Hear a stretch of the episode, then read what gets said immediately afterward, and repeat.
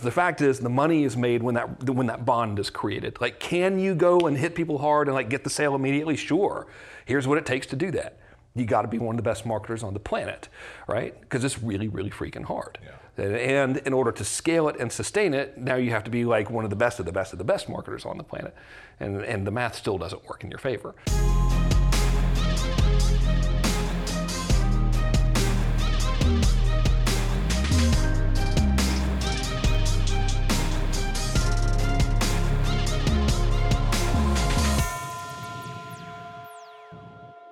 Hey friends, Bedros Koulian here. Welcome to another episode of the Empire Podcast, Inside Look. Today we've got a very special guest, a dear friend of mine for almost a whole decade now, Mister Frank Kern, America's number one direct response consultant. At least by weight. least Easily by weight. by weight. Easily yeah. by weight, yeah. Dude, so we've known each other for almost a decade. I think longer. Perhaps longer. Yeah, I think it's a lot, because I was thinking about it on the way up here. I think it's eleven years, because you've known me since the Mass Control days. Yes. I think that was two thousand seven. That was two thousand seven. Ain't that something? And see, I'm good at the math. I'm good at reading and ciphering. So I think that's eleven years. How about them apples? Huh? So for those of you who don't who don't know of you, which is probably a small segment of my of my readership, since I often talk about you, um, but we've got a pretty big following on the Empire Podcast show now. Why don't you tell everyone what it is that you do right now, and then we'll start kind of going backwards into the history of that. Uh, I am an unrepentant advertising man. Yeah, so what I do is help clients uh, turn advertising into profit, and that's really the easiest way to describe it. Preferred medium is uh, social at the moment. Sometimes I'll help folks with direct mail.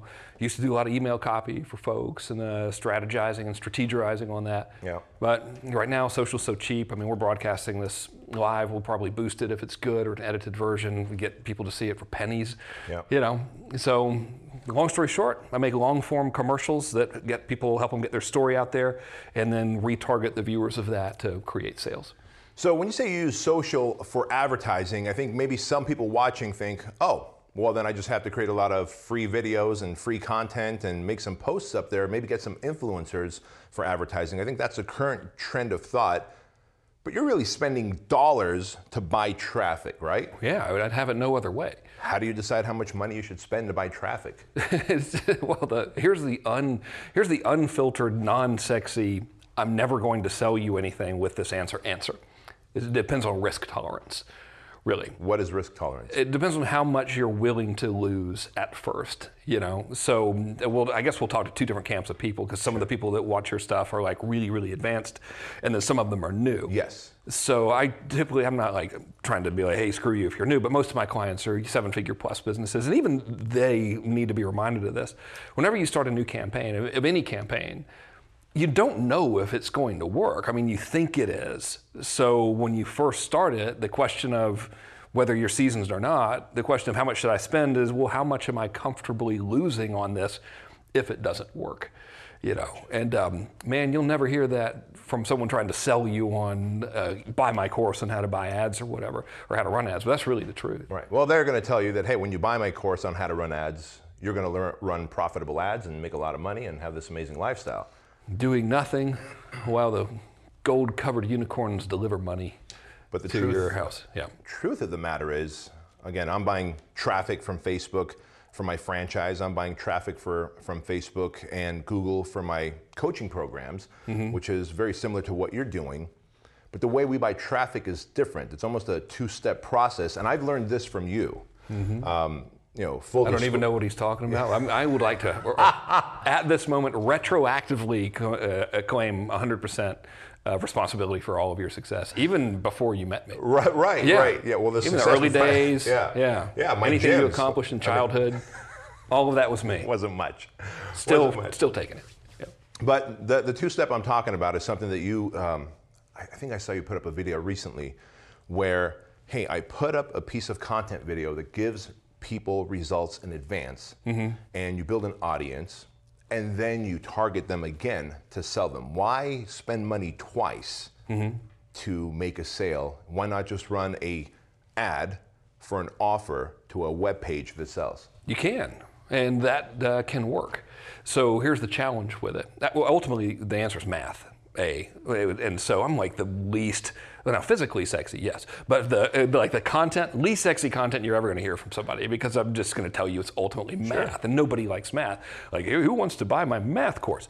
But at the end of the day, it's math, all right? So if you look at the traditional model of internet marketing, all right, whatever, however you want to wrap that up, you drive traffic to a landing page, somebody opts in. All right, so let's say you're spending a dollar a click, you get a thirty percent opt-in rate, so you're getting, you're spending three dollars per opt-in. Right. All right, great, whatever. Pretty cheap opt-ins, by the way, uh, depending on market.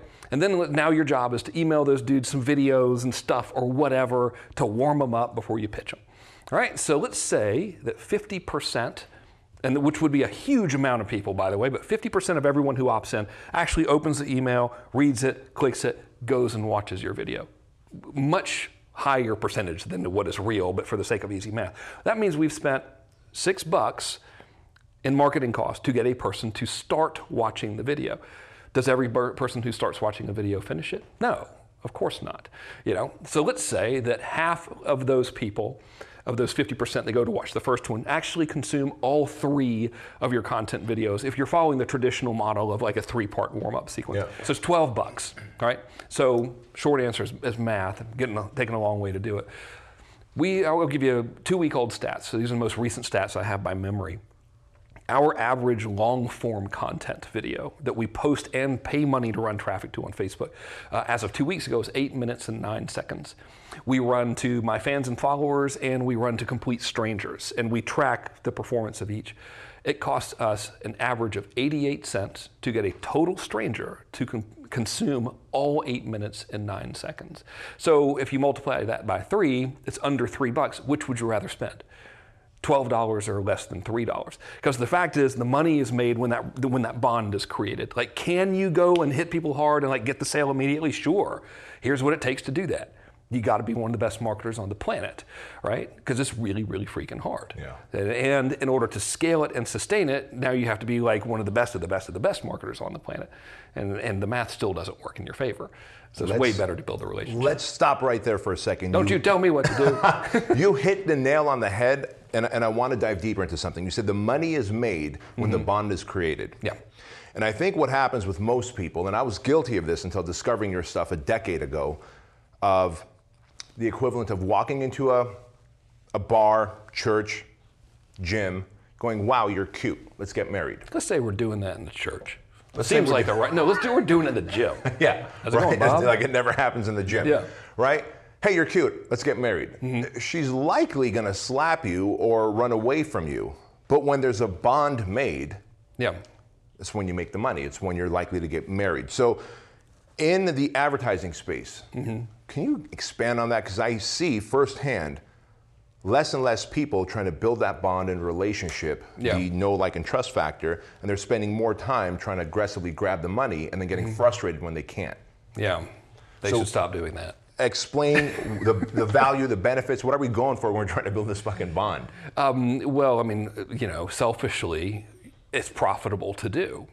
A, right? I mean, so there is that. So yeah. to it, not come and be forthcoming with that would make us bullshit artists. Um, so it's more profitable to do that, but it makes the sale easier, you know, and it sets you up for long-term success. So, I, man, I see like even like really successful clients fall into this trap of, I got to get the money right now. Right? So you have two choices. Um, so remember the movie Colors? Yes. I remember the end of the movie when they're like, the guy's telling the joke of the two bulls on the hill, and he's like, all right, you know, there's two bulls on the hill.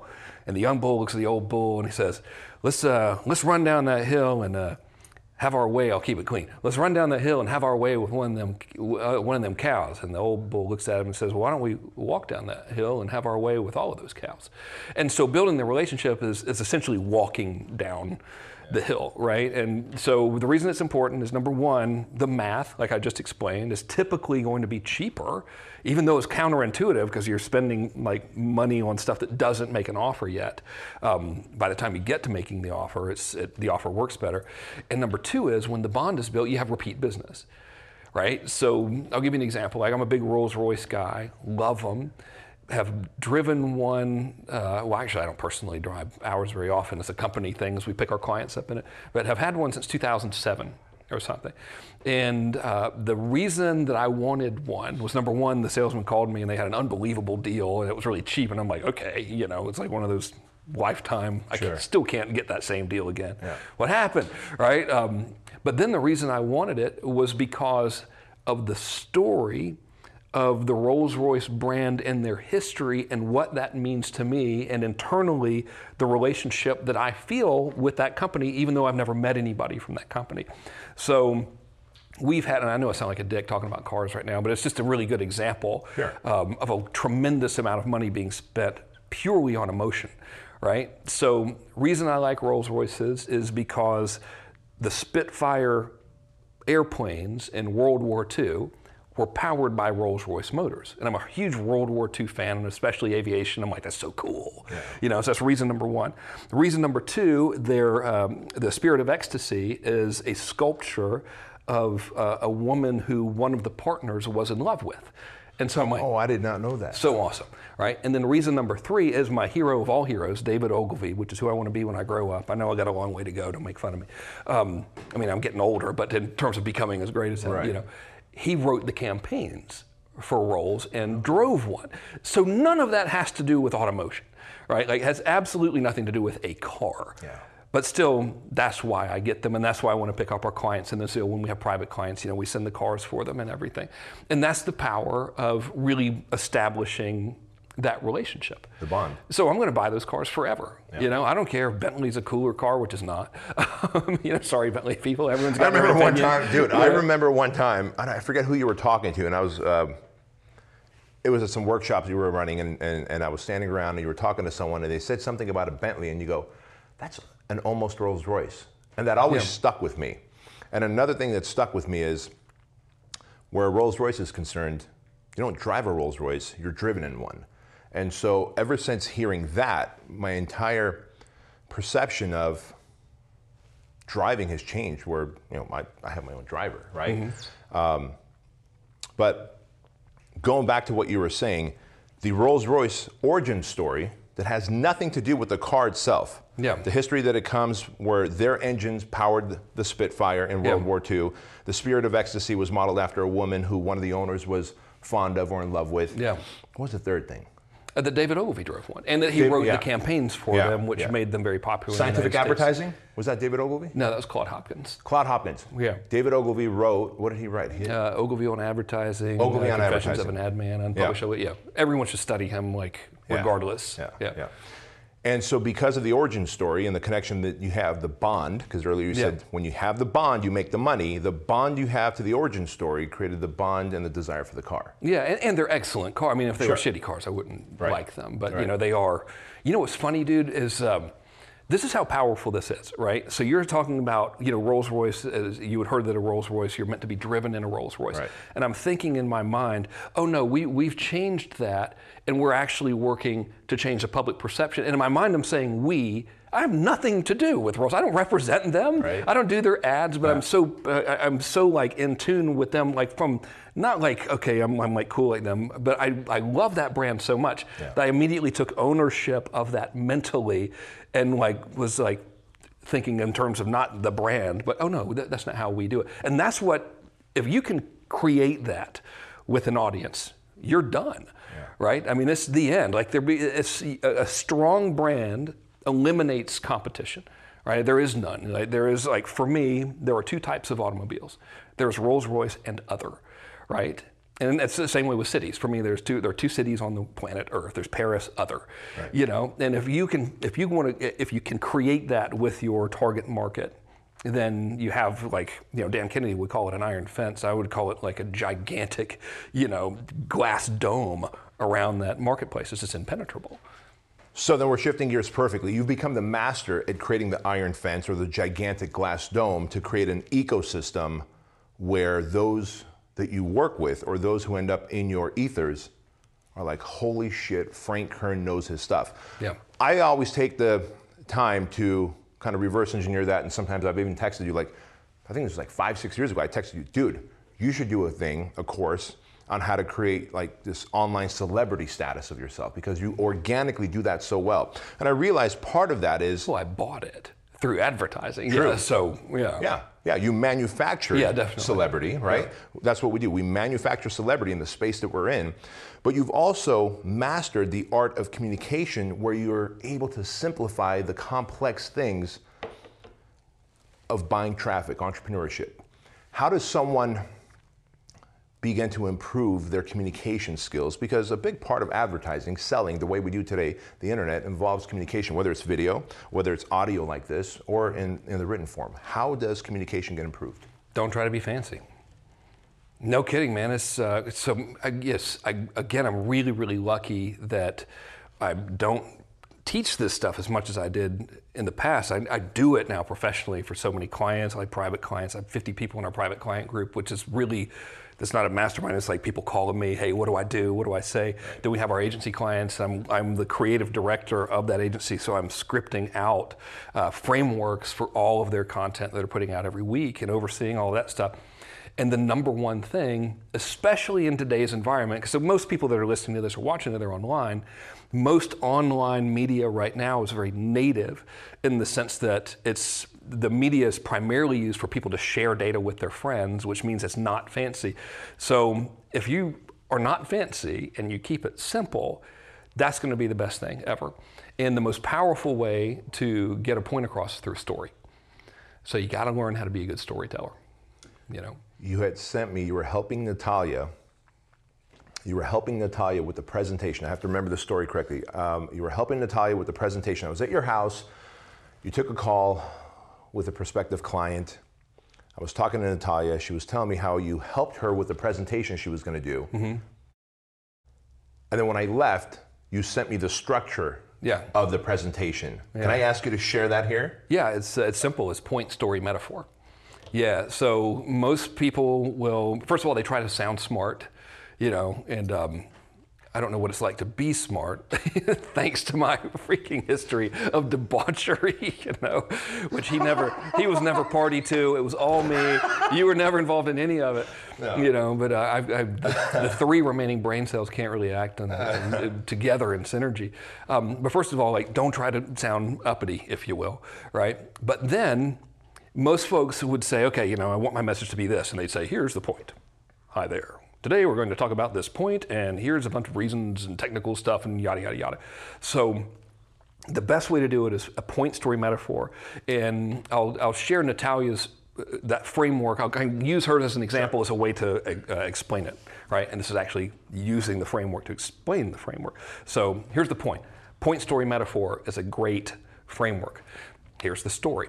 My wife wanted to do a presentation. Her name is Natalia. She's amazing. And the point that she wanted to make was that if you carry your negative, exp- the, the real point was that you got to let go of the past in order to progress into the future. So that was her point. So we're trying to figure out how to make that point other than you should let go of the negative things in your past. Like, so it'll sound cool, right? So uh, she was telling me a story of how when she was in college, she took English because she's Ukrainian. And the English teacher said, you're never going to speak English. I'm not even going to let you take the final exam. You suck. Get out of here. You're getting a D, and consider yourself lucky for getting a D. And it was very, it was very painful to her, and it, it, it sucked, you know. Yeah. And um, fast forward to today. Of course, she lives here. She speaks English fluently. She's married to a dude who speaks redneck.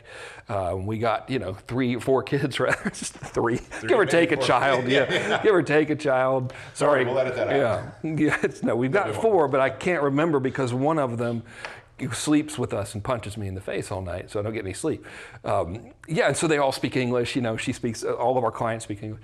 So fast forward to, the, to today. That's it. So like that's her story, right? So now we needed to use, and the story was if she would have let that pain stay with her, she would have never learned English. She would have never progressed. So now we need a metaphor to go along with that story, right? So the metaphor we created was. Um, Imagine every bad experience you have in your life is like a rock, and you've got two choices. You can drop the rock and leave, or you can take that rock and you can put it in a backpack and carry it around. And the fact of the matter is everyone's going to have negative experiences in your life. And if I would have held on to that rock from my teacher and all of the other rocks, I would have never had the strength to walk to where I am now. So that was her metaphor, right? So that framework right there is really, there's there's a little bit more to it, but that's like the basic framework of, yeah. If you master that framework, which ain't hard, you got it. Point you know, story metaphor. Point story metaphor, baby. And uh, I learned it from watching Joel Osteen. So this is, I'm, I'll dork out like a mofo. So I got a lot of his stuff, transcribed it, went through it, and was like, I'll be damned. Point, story, metaphor, point, story, metaphor. And if you look at, you know, a big secret is if, so, if someone has what you want, find out what they're doing and try to reverse engineer it. And he has massive influence, whether you like him or not. Who couldn't like that guy? But whatever, you know, some people might not. I mean, Bin Laden, if you're into him, whatever, uh, you know, I mean, we did win, right? But um, nonetheless, if you, if you look at all of his stuff, it's almost always following that framework. Here's a dude who wasn't a professional speaker, built this giant movement on that one simple framework. Yeah, you know? Yeah. What a story. And and it's funny because as I look back, and the first time I experienced this, and then to have you reinforce it again when, when we connected, was um, the first time I remember understanding this concept was reading through the Bible. I very quickly realized every message is told in stories, because we remember stories, no one remembers lessons. No. Right? Hey, Frank, look left and right before you cross the street. Okay, that's a lesson. But if we can give that in a story, like we do in the Bible, and look at the Bible, every year it's the number one selling book for a reason. Mm-hmm. It's because it's a story, and it make, drives a point home, and every story in it has a lesson in it. So um, that was reinforced to me in, let's see here, two thousand one, two thousand two, I learned about Gary Halbert. Mm-hmm. And very much how you say you, you, you kind of dork out on things. I just, I go all in. I, the O C D kicks in and then I yeah. go all in. And I was like, holy crap, this world of Gary Halbert is fascinating. And I did anything and everything I could to get every single Gary Halbert letter and every ad that he had written. And I had this milk crate that I had all of his letters and copy and anything he's ever written. You still got it? I do. I'll pay to have it digitized. It's already been digitized. Get to me. I'm going to tell you who did it. All right. When he passed away, mm-hmm. when he passed away, I was telling this story to Kevin and Bond, mm-hmm. his sons. Yeah. And they're like, wait a minute. I go, dudes, you don't understand. I would get evicted from my apartment, and it would just be my clothes and that crate of Gary Halbert letters that I would take with me to stay on someone's couch. Mm-hmm. I didn't care about any of my other possessions. They were just getting in the way. And seeing how he wrote stories and copy, one of them was like this full-page ad that he ran where he was looking for a wife, or maybe a wife oh, for the moment. Oh, it was unbelievable. Right. Yes, it was, you know the story I'm talking about. Of course, some of the best copy ever. Yeah, and I think it was in the New York Times or something, right? I mean, he just had a full-page ad. Yeah, yeah. It was like covered in all this media and stuff. Yeah. It's, uh, it's incredible. Yeah. And, and, and, so, and so I'm telling the guys, Kevin and Bond, his sons, after Gary dies, and they're like, dude, can we have that? I said, yeah, absolutely. We want to digitize it. And so I gave it to them. Um, so yes, the short answer is I'll, I'll, I'll get that to you. Nice. Um, I've got the crate upstairs, and I'm sure they've got the flash drive or something somewhere. I'll get that to you. But um, Gary did such a good job explaining the point, story, metaphor analogy. And ever since then, and then of course discovering you some eleven years ago and seeing how you teach, one of the, there's what people say, and then there's the watching them. Mm-hmm. Right, and see how they say it. You had a butcher block out.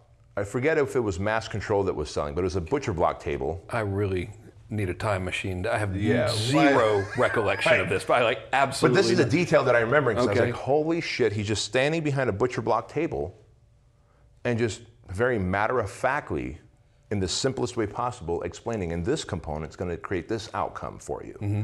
And then when I used it, and then you were so specific, and I saw that you're, even the numbers you used were never round numbers. I'm sure they were very specific. Like, like I made twenty-eight thousand six hundred forty-three dollars, and you still do that in your emails. Mm-hmm. The specificity, because it's yeah. more believable. There's believability there versus I made thirty thousand dollars from this one campaign. Yeah. Right? Um, so I'm just rambling on about the value of great communication and communicating through stories where people then can create a bond, going back to your Rolls-Royce love and loyalty to them. So let's backtrack into your life a little further, because I think we'd be doing a disservice if people don't understand and realize how horrible you were at selling. Uh, the worst, I'm still terrible at selling. Would you say that, or are you just, are you just being modest right Absolutely. now? Honestly, no, like, the whole reason I'm good at building the bond is because I can't sell without the bond.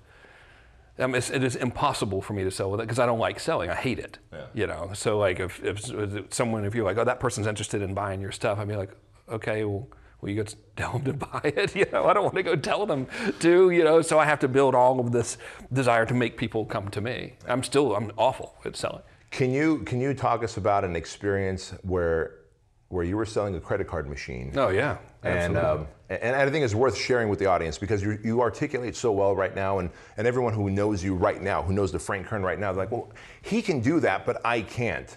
But I know the story of you going door to door and getting kicked out of some unsavory places, if you would share that. So there's, yeah, so my first day on the, all right, so first of all, I was a, a car salesman. Right, so like I had this long sordid uh, history of failure in business, and finally I ended up as a car salesman because I had exhausted all opportunities. So I'd already run a uh, invisible fencing, actually it's dog watch, like pet containment business into the ground. I'd already run a home services business into the ground. I'd already tried buying and selling used cars unsuccessfully. So and I had zero, I still have no education of any kind, no credentials of any kind. I'm not fancy. I don't, I don't know shit except for how to do one thing. You know, that's that's it. So if it people stop wanting money or customers, I'm screwed, you know? Um, so I'm selling cars and hate it because people come onto a car lot and they're immediately, uh, it's confrontational, and I hate confrontation. I have no confrontational bone in my body. You know what I mean? They're like, fuck you. I'm like, I suck, all right, bye. You know, it's like, oh, it's awful. And so I'm like, I gotta get out of here. And then I see an ad to go work for a credit card processor selling their credit card machines. And I thought that meant going to work for MasterCard and Visa. So that's the reason I took the job, is because I was like, oh, okay, I'm going to work for this big, you know, uh, fancy thing, and people are going to like me because I'm with MasterCard and Visa. Sure. I go get trained, um, and so I'm on the job, and one of the places they send me is a, a strip club.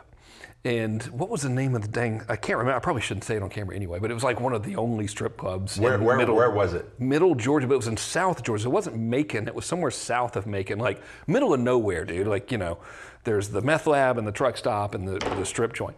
And I go in there, and um, I think the dude had been like involved in professional wrestling or something.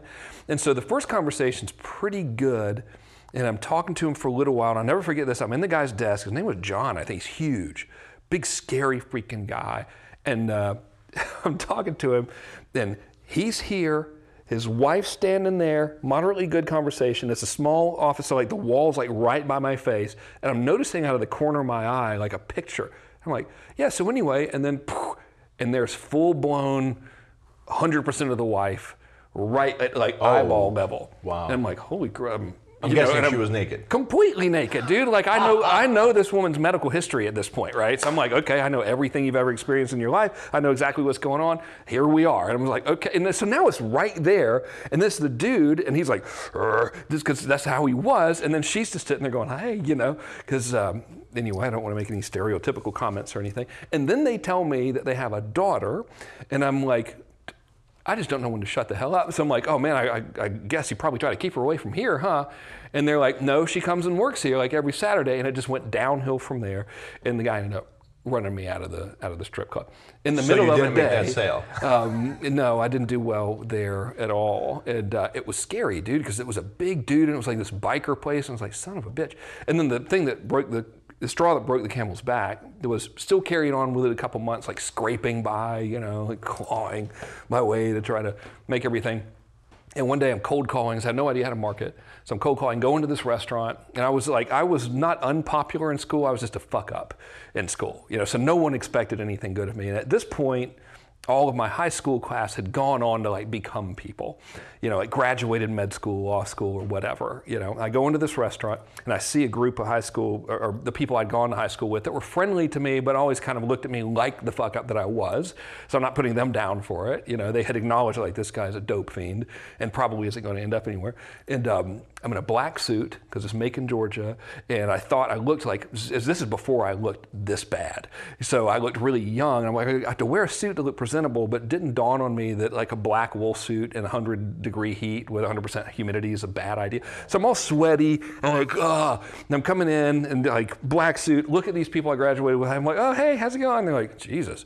You know, because I looked like I just got off a bender or something because I'm pouring sweat. And um, the restaurant owner throws me out. And he threw me out in front of them. Because he it. thought you were... No, because I'm a, no one wants a cold call salesperson coming in at lunchtime oh, oh, if you want to own a restaurant. Sure. So he's like, get the hell out of here, I'm busy, quit bothering oh, me. I'm like, oh shit, huh? I'm like, okay. And they're just like trying to be nice, you know, but kind of like, I knew this guy was a fuck up. And I, man, that was it. So I went uh, back to my uh, little desk, and there was no Google, so whatever was before Google, and I, I entered in like how to sell credit card machines on the internet. I don't know why I was married to credit card machine idea. The I was the whole thing comes to I what didn't year want to talk was to this? People. Like like what's the era here? nineteen ninety-nine. nineteen ninety-nine. Got it. October of nineteen ninety-nine. Okay. I started. So you enter that in the in the in the computer, how to sell credit card machines. What but it was the there? Escape that pain of rejection. It was the whole thing. It wasn't like, ooh, the internet's the next big thing. It was like, how do I not talk to anybody but still sell something? That's what I was trying to do. Yeah. Wow. Yeah. I know. So previous to that, you mentioned about three failed attempts at entrepreneurship, yes. right? And then, of course, you try and sell credit card machines door to door. That didn't work out so no, well. Dude, not at the restaurant, not at the strip club. No. Even with the owner's wife's full naked picture. And she's next right there. And I'm trying not to let either one of them know that I can see it, but it's right there. You know, it was that was really one of the most awkward moments of my life. I'm going to ask you something. I kind of wanted to just be like, well, ain't that something?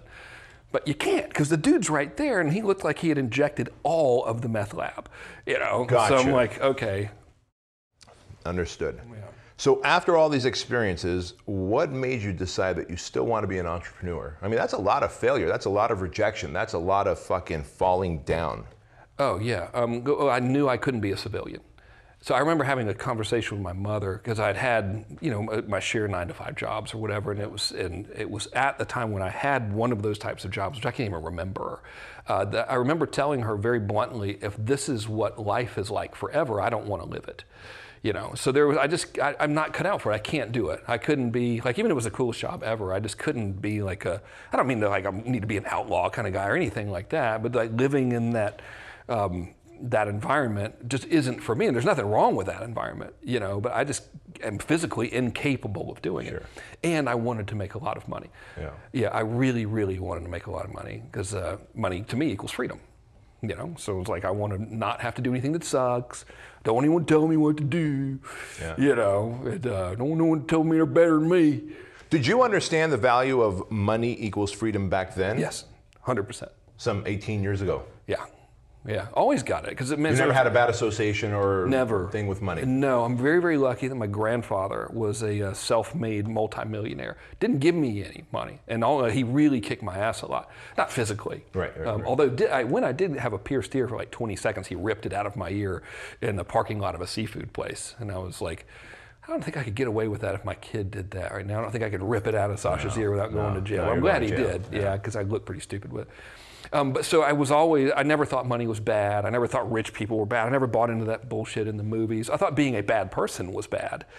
But I met plenty of bad people that didn't have any money. Sure. Yeah, there's just bad people. Sure. There's bad people without it and bad people with it. All right. And, and uh, I'm, I'm going to shift gears just a little bit because I'm just curious your perspective. You're a coach. At the end of the day, you still do coaching and consulting, right? Uh, to a degree, yeah, for our private clients. Right. For but your it's private really client. More I just tell them what to do. Yeah. You know, so I'm like horrible at the mindset stuff and like motivation and everything, yeah. you know. Um, so I do diagnostic, uh, you know, what are you trying to accomplish? What are the assets we have to work with? What are the moving pieces? What are the numbers behind everything? Okay, do this. And then that's, so I guess that's more just Yeah, I guess that's more just yelling at people, you know. I'm nice about it. I'm really nice right, to them. Right. Well, they're, they're um, paying you to yell at them to give them the advice that they can well, take they, on their own. They have their act together, yeah. you know. So I'm, I, I yeah. don't do well with the, you know, the struggling person yeah. or whatever. What happens when you get someone who's limping along? Like you, you thought they had claws and fangs, but you realize they don't. They're emotionally, mentally weak for now, and that's not degrading them. That's just where they are. They had a fucked up childhood or a fucked up experience with money, and they thought money's bad, money's evil, because mom and dad never had money. Mm-hmm. Do, what happens when you come across someone like that and who wants to be your client or who did become your client? Uh, well, if they, if I know that they're like that and they want to become a client, I won't take them because I can't help them. It's not like I, I really am. I know I'm running the risk of sounding like an elitist asshole, you know. So it's not like I'm too good for these people. I just can't serve them. So I don't want them to give me money, which they're ultimately going to regret. Right. And I want to like I got a pretty good track record. You know? Right. I'm a little bit of an egomaniac when it comes to that. Like, Like I'm the I'm the best in the world at this, so I don't want a bad track record because I you know I don't want my gas I don't want my car running badly because I put ga- bad gas in it, and that client would be that bad gas. So I just, I won't take them, I won't take the money. Good yeah. for you. Yeah. Good for you. That's an important lesson that I want to share here on the show, because we see so many people taking money for services or a product that they couldn't deliver. In other words, they, they might promise a unicorn to the right person. Like, hey, if you work with me, you'll get a unicorn. But if the person doesn't have what it takes to create the outcome of a unicorn, and they end up with a donkey because, well, I thought Frank Kern was going to do all this thing magically for me and transform my mindset. Yeah, I can't do and that. Frank's like, fuck that, I can't do that. I, just, I don't have the skills. I yeah. wish I did. That'd be yeah. great. Yeah, you yeah, know? Yeah. If I did, I'd give them away, I think. I wouldn't charge for that. You know? Right. I'd just be like, here, please uh, use this if you find it helpful. Right. So I'm, I'm just curious. I'd love to get some ideas or some maybe uh, stories of clients who came to you and said, hey man, here's an outcome I want to produce. And you don't have to give their names, or if you want to, you can, but just want to hear some industries and then some outcomes that you've helped them produce, or they've been able to produce, opportunities that they didn't know existed and you were able to show them. Um, I don't know about opportunities that weren't exist. I'll tell you two stories that come to mind, and these are, I'll tell them, I'll preface this by saying I'm not mentioning other clients because I've never had the discussion with you. If you're a client going, how come you never talk to, to, about me? I've never gotten your permission to, that's why I don't. So these two people, I have their permission. Um, so about five years ago or something, there was a lady named Brooke Castillo that came, and uh, she was making three hundred thousand bucks a year as a life coach. So she was doing the life coaching. Yeah. She wasn't like, I'm going to teach you to be a coach who teaches other people to be a coach so they can teach other people to be coaches, you know, which is funny to me. And I, a lot of that. Take a, I, I just, it amuses me. Keep it coming. That's, that's adorable. Um, but she was an honest to God actual life coach. She was making three grand a year. And uh, she goes, she said, I wanted, I want to hit a million bucks. And I, I don't have a good filter, you know, so I'm in with her and she decides to become a client. I had a, a group, it was like twelve people. It was exclusively for people who sold high ticket that wanted to scale. And so we have this group, and she joins the group and she goes, I have committed to literally do everything you tell me. And I was like, okay, cool. And she goes, I want to grow to a million dollars. And I said, well, I think that's a really good start. And it didn't occur to me that how flippant that sounded, you know, and to her testament, and to as a testament to her character and her mental toughness, because she is literally one of the most like amazing people I've ever met. She got very inspired by that. Like that switched her mind to, wait a minute, a million dollars a year to this guy's nothing. You think she took that as a challenge? A hundred percent, but not even like, oh, I'll show you. Right. It was more like, oh, wait a minute. Maybe I've just been putting this ceiling, and maybe I'm making a big deal out of something that is normal, and maybe I should start thinking about it as normal. So she had the magic power, which is just to go, okay. And uh, the first thing we did was we worked on her pricing, because her challenge when I started working with her was she was at a capacity issue. Like she didn't have any problems getting the clients. She just couldn't serve any more of them. Yeah. And selling was really easy. And anytime selling is really easy, it's a big red flag saying you're not charging enough. You know. So I was like, well, I don't know. Let's double prices. You know. And uh, she goes, okay. Does it. Meet her again. Everything's great. Still at capacity. What should I do? I'm like, I don't know. Double prices again. Does it. Hits the million. Right. So there's a lot of stuff packed in there. Number one is sometimes it's just one simple thing. Yeah. With hers, it was double pricing and having the mental toughness to do it and not be afraid of the what ifs and all of that stuff. Number two is keep it simple. This, this, the simplest path is often the best, right? So I didn't go, let's build an elaborate machine, or, you know, let's do a product launch around this thing. I was like, right. all right, I mean, if you're, if you got, you can't sell any more stuff because too many people are saying yes, charge more and, and see what happens until they start saying no or something. And and that got her there. And then um, she, she's been working with me ever since. And I'm happy to report now, she just texted me uh, while she's on vacation, ten million. ten million? Yeah, yeah, just hit ten million for the year. Holy smokes. I know. She's. A, I'm, I'm she's just curious for my own, yeah. for my own curiosity. This is a very selfish statement. Maybe it'll help our audience too. I'm sure it will. If her schedule was packed, she can't take on any more clients. Obviously, she had to create a process. I'm a big fan of process. Yeah. She created a process where she can scale, still get on more clients. So what did she do to be able to open up her schedule, or did she use other people to, how did she get to ten million? Oh, did she have one person paying yeah. her ten million a year? So um, she had, she was selling programs where she was helping people with over drinking and overeating. And then this was like year two or year three, we built in continuity. We, like I'm taking any credit for this. I suggested, hey, maybe you should build in, uh, build in continuity. And she uh, used the magic words, okay. And so she built that onto the business and allowed people, again, this is still in the like actual delivery of coaching stuff. Yeah. You know, it's not yeah. biz op-y stuff or any of that. Not that there's anything wrong with people teaching how to do coaching. I just want to clarify that this, you know, for anyone who's considering working with her, she is an actual highly qualified coach to help you get your act together. So that's what I'm really trying to point out about her, because I, I really admire her. So uh, we built on a monthly thing for her, and it was, it's called Self-Coaching St- uh, Scholars. And uh, we built a simple little book funnel to liquidate the customer acquisition cost, and then a little funnel to sell the uh, continuity. And she uh, kept doing that. Brilliant. Which is the other thing, which is focus. You know, so she's on every list we're on. She's getting, everyone's like, oh, you could make a million dollars doing this, this, this, or this. And she's like, uh-uh, I'm going to keep on doing this little thing. And uh, I think they're at two thousand subscribers now, which doesn't sound like a lot until you realize that it's three hundred bucks a month. Yeah. Yeah. That is a lot. It's a pretty good. That's a pretty, big chunk of change. Pretty good. And Larry David, Curb Your Enthusiasm. Yeah. Do you watch Veep? No, I haven't. And Dude. I'm out of stuff to watch. It'll change your life. I can't wait. If you love for the better, I hope. Yeah, yeah. Okay. Yeah. You never I know. I didn't tell him what it was going to change it to. Oh, that landmine's going to change your life. Right. Yeah. yeah, yeah. Watch, watch Veep. If you love Larry David and love Curb Your Enthusiasm, you're going to love Veep. It's just foul. It is foul and hilarious. The right type of humor. Going back to a word you just said, continuity. If there was one thing I can point to, the success in my businesses, it's been continuity. My franchise has monthly royalty fees. The software that we have, where we have two thousand personal trainers paying us uh, sixty-nine dollars a month, is continuity.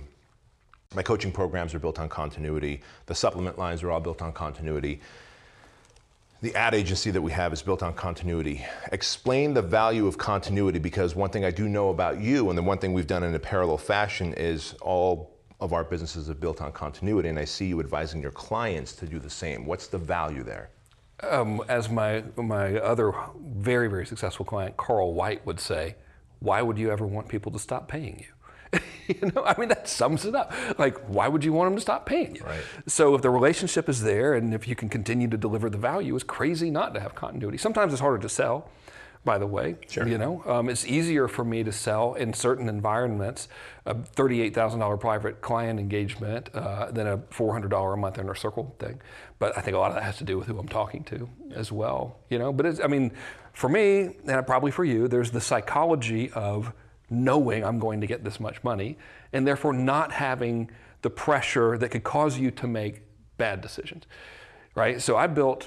And it took me, for, like I'm everyone else that I work with, like you, you take my advice a lot better than I do, which is why you've got so much damn money, right? You've got more money than me because you are better at taking my advice than I am at taking my own advice. So he does have a lot, by the way, more than me. I looked. We don't know that. I'm pretty sure. Yeah. Well, you know, my first wife. Go on. She might, she might put us both to shame. Yeah, um, no, I'm just teasing. But uh, just teasing. She ain't got. Yeah, she's great, wonderful person. So, um, yeah, continuity. You started before me, so yeah. I, I started in two thousand eight with it. Got bored with it, turned it off, didn't turn it back on until twenty sixteen. Here's my master plan for my continuity. By the way, I was a member of that. Yeah. I was like, what the fuck, man? Where's my C Ds? I totally got tired of doing it. Yeah, yeah. I was like, I don't want to do this anymore. Actually, there were D V Ds. Yeah, yeah. Literally didn't want to do it anymore. Dumbest thing ever. I'm, I'm curious why. Just two friends talking, and, and, and look, people, the good idea fairy comes to people at the stupidest times. And I always say, don't make a permanent decision on temporary feelings. And usually the good idea fairy will come when you're having these temporary feelings. Well, fuck it, I don't feel like doing it, I'm gonna turn it off, right? Mm-hmm. Why did you turn it off? What, what was going on? Oh, dude, there was so much going on. Um, so that was two thousand ten, I think, right around there. Number one, I had, I was really tired of being an internet marketing guru. Yeah. You know, I don't like uh, I don't like doing that. You know, I would much prefer. I've always wanted to actually have an agency. So I got super baked and did about thirty-seven seconds of research and was like, oh man, I could sell uh, done-for-you lead gen websites to the professional services industry and then manage those websites uh, on AdWords for a spread. Right, and so like make fifteen percent of the ad spread. So maybe charge, I forgot what the idea was, like five hundred bucks or something to set up the site. Yeah. And then charge them a thousand bucks a month to, to manage the ads. And then we'd keep fifteen percent of that or something and grow sure. that way. Seemed great after like ninety-seven rips of Super Silver Haze. You know what I mean? It's like, this is going to be killer, dude. So, I, you know, at that time, I did not uh, really do things like think things out. So I was like, fuck it, I'm going to stop everything. I'm tired of writing this newsletter anyway. I went and I leased a bank building in La Jolla. I partnered uh, with someone who was very famous as a sales trainer. We hired forty people to start doing outbound sales to professional services industry. That's the era. I remember that, yeah. Yeah, just madness. You know, I mean, it was such an, an era of debauchery. And it, it totally tanked, by the way. It was a terrible idea. How in the hell are we going to make any margin like on one hundred fifty dollars per client per month at scale to support the overhead we were doing? And plus managing those, they have to work. You can't just like, give me a thousand bucks. Like the ads actually have to perform, you know. But the real thing is we couldn't sell a damn thing um, because we were terrible at it. Like, I'm not a good salesperson, and my sales trainer partner trained our Craigslist hired random oh, off Lord. the street salespeople for about twelve hours, and that was the last that we really worked together in that business. So it was a debacle. So that's why I stopped it. I was like, eh. I'm, I'm magic. I have magic powers. I'm Frank Kern. It says so right there in my sales letter about myself that I wrote. I'm a genius. I can do anything. That's fascinating, man. So, so, so what happens then that you decide I'm not going to be an internet marketer? Because so many people might remember you as the guy who was doing launch after launch, and there was a, the, the group of guys that we all looked up to, bought from, did business with. But then you went and recreated yourself, and that's kind of what I want to end this episode on, is recreating yourself. Like when I got into this industry, mm-hmm. I was I was bald. Literally had, I would shave my head. I was bald. And there's still people who send me like D V D pictures of my first product, close clients from two thousand two, two thousand three, where I'm I'm bald. And then I grew my hair out and had a goatee. Then I changed it up again and grew a beard. Then I cut my hair short again and constantly recreating. And I found that if I don't recreate, I'll soon perish, both in the way I market, my business, I guess even my appearance. And I've noticed how you've reinvented yourself mm-hmm. from the product launch, internet marketer, surfer, right? Dude, long hair, jeans. One of my favorite stories of a launch video. And again, the, see this story, I, I couldn't tell you what fucking product you were launching. This is a great lesson for everyone watching and listening to this. I don't know the product that you were launching. I remember the story where you are walking down the street in La Jolla in your jeans. I even remember, I think they were like Lucky Brand jeans, and you said, hey, I want to show you something, and you were showcasing your lifestyle, and you said how you went under something to get closer to the beach, and as you went under this fence or bar, you tore your pants. Oh, yeah, yeah. Do you even remember this? Oh, totally, but I didn't. I did the old thing. I had Andrew zoom in on my elbow, and it looked like a butt. And then to the camera, like, ah, yeah, I totally remember that. Yeah, yeah. But but the point is, like, uh, everyone watching, I know this, was like, what the fuck? Like, yeah. Why am I hearing this story, and why do I care? Mm-hmm. Which then led me to buy whatever the product was, because I, I, I remember buying it. You should buy it again. I should, on yeah. a continuity basis. Exactly yeah. right. And then you can yeah. stop the fucking continuity. Yeah. no, I, yeah. So, I actually, so yeah. But truly, you've recreated yourself so many times, reinvented yourself. Is there any value in that? Is that deliberate? Is that something that you know? Just weirdly, evolution? It wasn't. Yeah, it was evolution. So during that era of all this product launches and all that stuff, I was very unhappy. I was uh, unhappy in my home life, and I was very, very intoxicated. Um, and I, that really. The point I'm, I'm definitely not making is, hey, you should get blasted and market. It's like you can do it. The point is that if I could do it in that condition, at the scale at which I did it, it demonstrates the opportunity we have right now, because the reach of the internet is so strong and it's so easy to get in front of people. If I, if I was buying television spots of those videos, it wouldn't work. You know, people would be like, who in the heck is this moron? You know, I think they were saying that anyway, and then like some of them bought stuff. Sure. You know, really. Sure, enough of us bought stuff where it made sense. Yeah, but the, the story of the reinvention is um, I, I got married to Natalia. I stopped drinking constantly. You know, I mean, back then, I mean, you knew me back then, dude. I'd start yeah. drinking like two or three in the afternoon, chain smoke weed. If there was a drug or two laying around, I would take it and then find out what it was after I had taken I it. I remember some conversations we had when I'd come out there and visit you. Yeah, yeah and it'd be like, I don't know what I did, you know. And um, so you, you take that out, and then I moved away from the beach, uh, which caused my hair to no longer be white blonde because I wasn't in the sun and the ocean sure. for four hours a day. And the reason I have this short haircut is because I went, this is a true story, I... Um, have really bad generalized social anxiety disorder. Like I actually went, got my brain scanned, took this assessment, and the prefrontal cortex part or whatever it is, your fight or flight thing, yeah. mine is lit up all the time on ten out of ten. And my brain sees humans and thinks they're angry at me. And so I, everything I see, I have to filter through that. And then like, and so there's this whole process, I'm unconscious of it, but it's like, so to make the story a point, go to the barbershop, Lefty's Barbershop in Pacific Beach. I think I chose it because it was called Lefties. And I was like, I'd already gotten a little bit of my hair cut off, and the lady that gave me the first haircut, awesome. I was like, would you please give me that same, it was like a Richard Branson style, like long, but like, you know, well yeah. cut. Oh, will you do that again? She's like, great. Gives me a Tony Robbins circa nineteen eighty-four, like big helmet. And I'm like, shit. So I'm like, I'm not going back to her. I choose Lefties because it sounded cool. Walk into Lefties, never been there in my life. Three barber chairs, a bunch of Pacific Beach surfer dudes, you know, like mean-looking guys. And the guy's like, all right, come on, Bob will take you. And Bob's like, what do you want? And I don't want to be like, well, I was kind of hoping I could look like, so, you know. So I'm like, fuck, I don't know. And the dude next to me says, give me a number one fade. And I said, I'll, I'll take a number one fade. Didn't know what a number one fade was. Wow. Ladies and gentlemen, what you got right here is, is number one fade. Because once you number one fade it, you ain't going back. Ain't going back. No, I mean yeah. then you got to go through the. They whole say that about thing. Me too. Yeah. Yeah. Just, no, they don't. They don't actually. What they don't say once you to go B. No. Yeah, yeah. But I tell you, I mean, I had I had that meat of yours this morning. It was something. That was something. Yeah. yeah. Just keep looping that in the edited version of this, I think. Hey, let me ask you something. Uh huh. The brain scan that you did. Yeah. Your fight or flight component is always firing. Yes. Might be a personal question. You don't want to answer it. You don't have to. Do you know how that happened? What triggered that? What made that happen? Why is it always on? Yeah, I, I have a theory, and it's called L S D. Whoa. Yeah. No so, um, uh, like like so many people, you know, everyone's experimented with hallucinogenics. I had my first dose of acid when I was sixteen. Immediately loved it, and uh, read somewhere that if you take three hundred doses of L S D, then you're legally insane. So by, between sixteen and the end of high school, it was my mission to take three hundred doses of it to see if I would be legally insane. And so I did, and then I went to college and became a serious L S D user.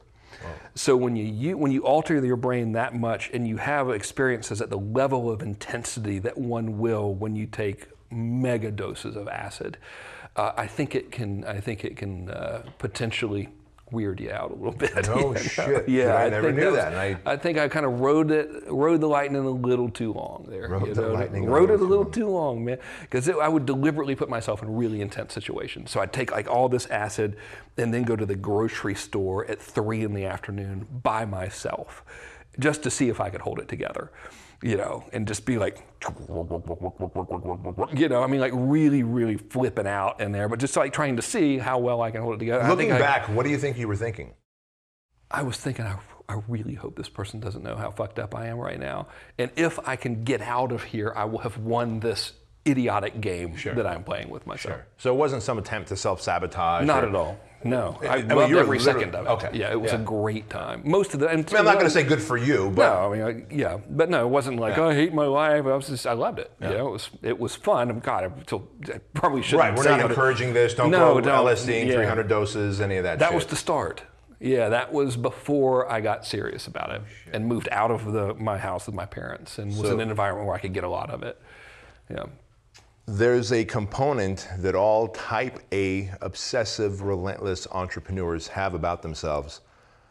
Jesse Itzler was standing right where you are, and um, he wasn't looking this cool though. No, nowhere near as cool. No. Nowhere near as cool. Sorry, dude. When you got it, you got it. I mean, you know. and, and I go, I, I go, Jesse. You love doing these wacky little like physical challenges. Um, what causes this? He goes, let me tell you something. With his little New Yorker accent. He goes, one day I went into a sauna and there was a guy sitting in it. And he goes, I don't know how long, no, I take that back. He went into a sauna, there was no one in it. He goes in this hot sauna, steamy, hot. Some dude comes in, and Jesse tells himself, I'm not going to leave until that motherfucker leaves. Right? I already love this guy. Right. Yeah. Right. And it's the same thing of you taking all this L S D, and then three in the afternoon, I'm going to go to the grocery store, yeah, and I'm going to see if I can hold it together. And just, yeah, yeah, buy like some apples. Yeah. You know, make eye contact with the cashier and count the change. And yeah. like, yeah, it was really intense. The lesson here, and I've, I've had my own versions of that. The lesson here to me is that it's okay to live in extremes. It's okay. Not necessarily using L S D. Again, we're not promoting drug use here. But what I'm saying is the best entrepreneurs, the most successful people I know, the change makers, impact makers, legacy builders, empire growers, live in the extremes of mm-hmm. life. Like, you know, Jesse running a hundred mile ultra marathon and then going into a steam room and saying, I'm not leaving until that motherfucker leaves first. Or you taking L S D and trying to, trying to actually be functional in a grocery store at three in the afternoon. Um, it's okay to live in extremes, and that's the only way you're gonna achieve the lifestyle that you have, that I have, the freedom that we have, and the impact we get to make. I also get to see how much you get to help people and know the causes that you're connected to, like, uh, like the, the Honor Foundation. Yeah, yeah, yeah. Big deal there. Um, yeah. It'd be really worthwhile to talk about that and our friend Joe Musselman. Um, what's the Honor Foundation? Uh, Honor Foundation is an amazing organization that uh, I, I just support financially and help them with their message when they ask me to. And um, what we do, again, I work with people and I always take ownership, you know what I mean? I feel like I'm representing a, a company that I help, so it's not an ego thing, it's more like a teamwork thing. Um, what honor dot org does is they take retired Special Forces operators, typically Navy SEALs, that have done like twenty years in Special Forces operations in the military and are ready to now transfer into civilian life, and um, teach them businessy stuff. That's a terrible pitch for it, but you know, I'm, we're talking to business people, so you get it, right? So they get them up to date on like how things work in the business world and get them ready to go out into the workforce. And it's like a factory for supermen and women. It's unbelievable. Yeah. The people that come out of this thing, it's like, I tell you, nothing will make you realize that like we're just not shit. Like going and hanging out with a bunch of like people that were Special Forces operators for twenty years or whatever. You had the opportunity to go out and uh, shooting rifles or sniping or something, right, with them? Or no, there's a, there. What the heck did I do? No, I haven't done anything fun with them. There is something they wanted to jumping out of planes. That's I ain't jumping out of no damn plane. Right, right. Oh. oh, I know what it was. They gave you something that oh, they yeah, had. Got the uh, yeah, the, the target or mm-hmm. whatever it is they shoot at. Yes. Holy smokes. Super cool. Well, Frank Kern, how does someone learn more about you, find out more about you, connect with you? Uh, well, you could go to uh, frank kern dot com and see a very outdated page. If you opt in there, you will get, I think, one email. Um, or if you're interested in becoming a branding client, uh, go to kern branding dot com and enjoy what might be the ugliest website in the world. Built it myself. Thank you very much. But it still works. It's powering the company. So, my man. Well, hey, thank you so much for being here, imparting the message with us, and truly, Um, I know you probably don't do well accepting compliments, but let me just tell you this, that over the decade that I've known you, not only through the products and services and the coaching that I've gotten from you in the past, but also just by watching you, I've learned so much, and it's impacted my business literally in millions of dollars in positive R O I, and that's like firsthand experience. So thank you for what you do. Thank you for sharing your wisdom with us. Thank you for listening and watching to this show, guys. Go and build your empires, make a massive impact, and be a change maker like you are. We'll see you guys later. Thank you so much for joining us for another amazing episode of the Empire Podcast. Now, the greatest compliment that you can give to us is liking, loving, and sharing this episode with all of your friends. So please go to iTunes and give us a five star rating, and then share it online and social media with everyone that you know, and make sure to tag us because we love hearing from Empire listeners. And if you own a business that's doing half a million dollars or more in annual revenues, and you know it's got massive potential, and you'd like myself and Craig Ballantyne to help you scale it by five X, ten X, and twenty X in the shortest amount of time possible, then you might be a great candidate for the Empire Mastermind program that we have. To learn more about the Empire Mastermind program, go to bedros koulian dot com forward slash empire.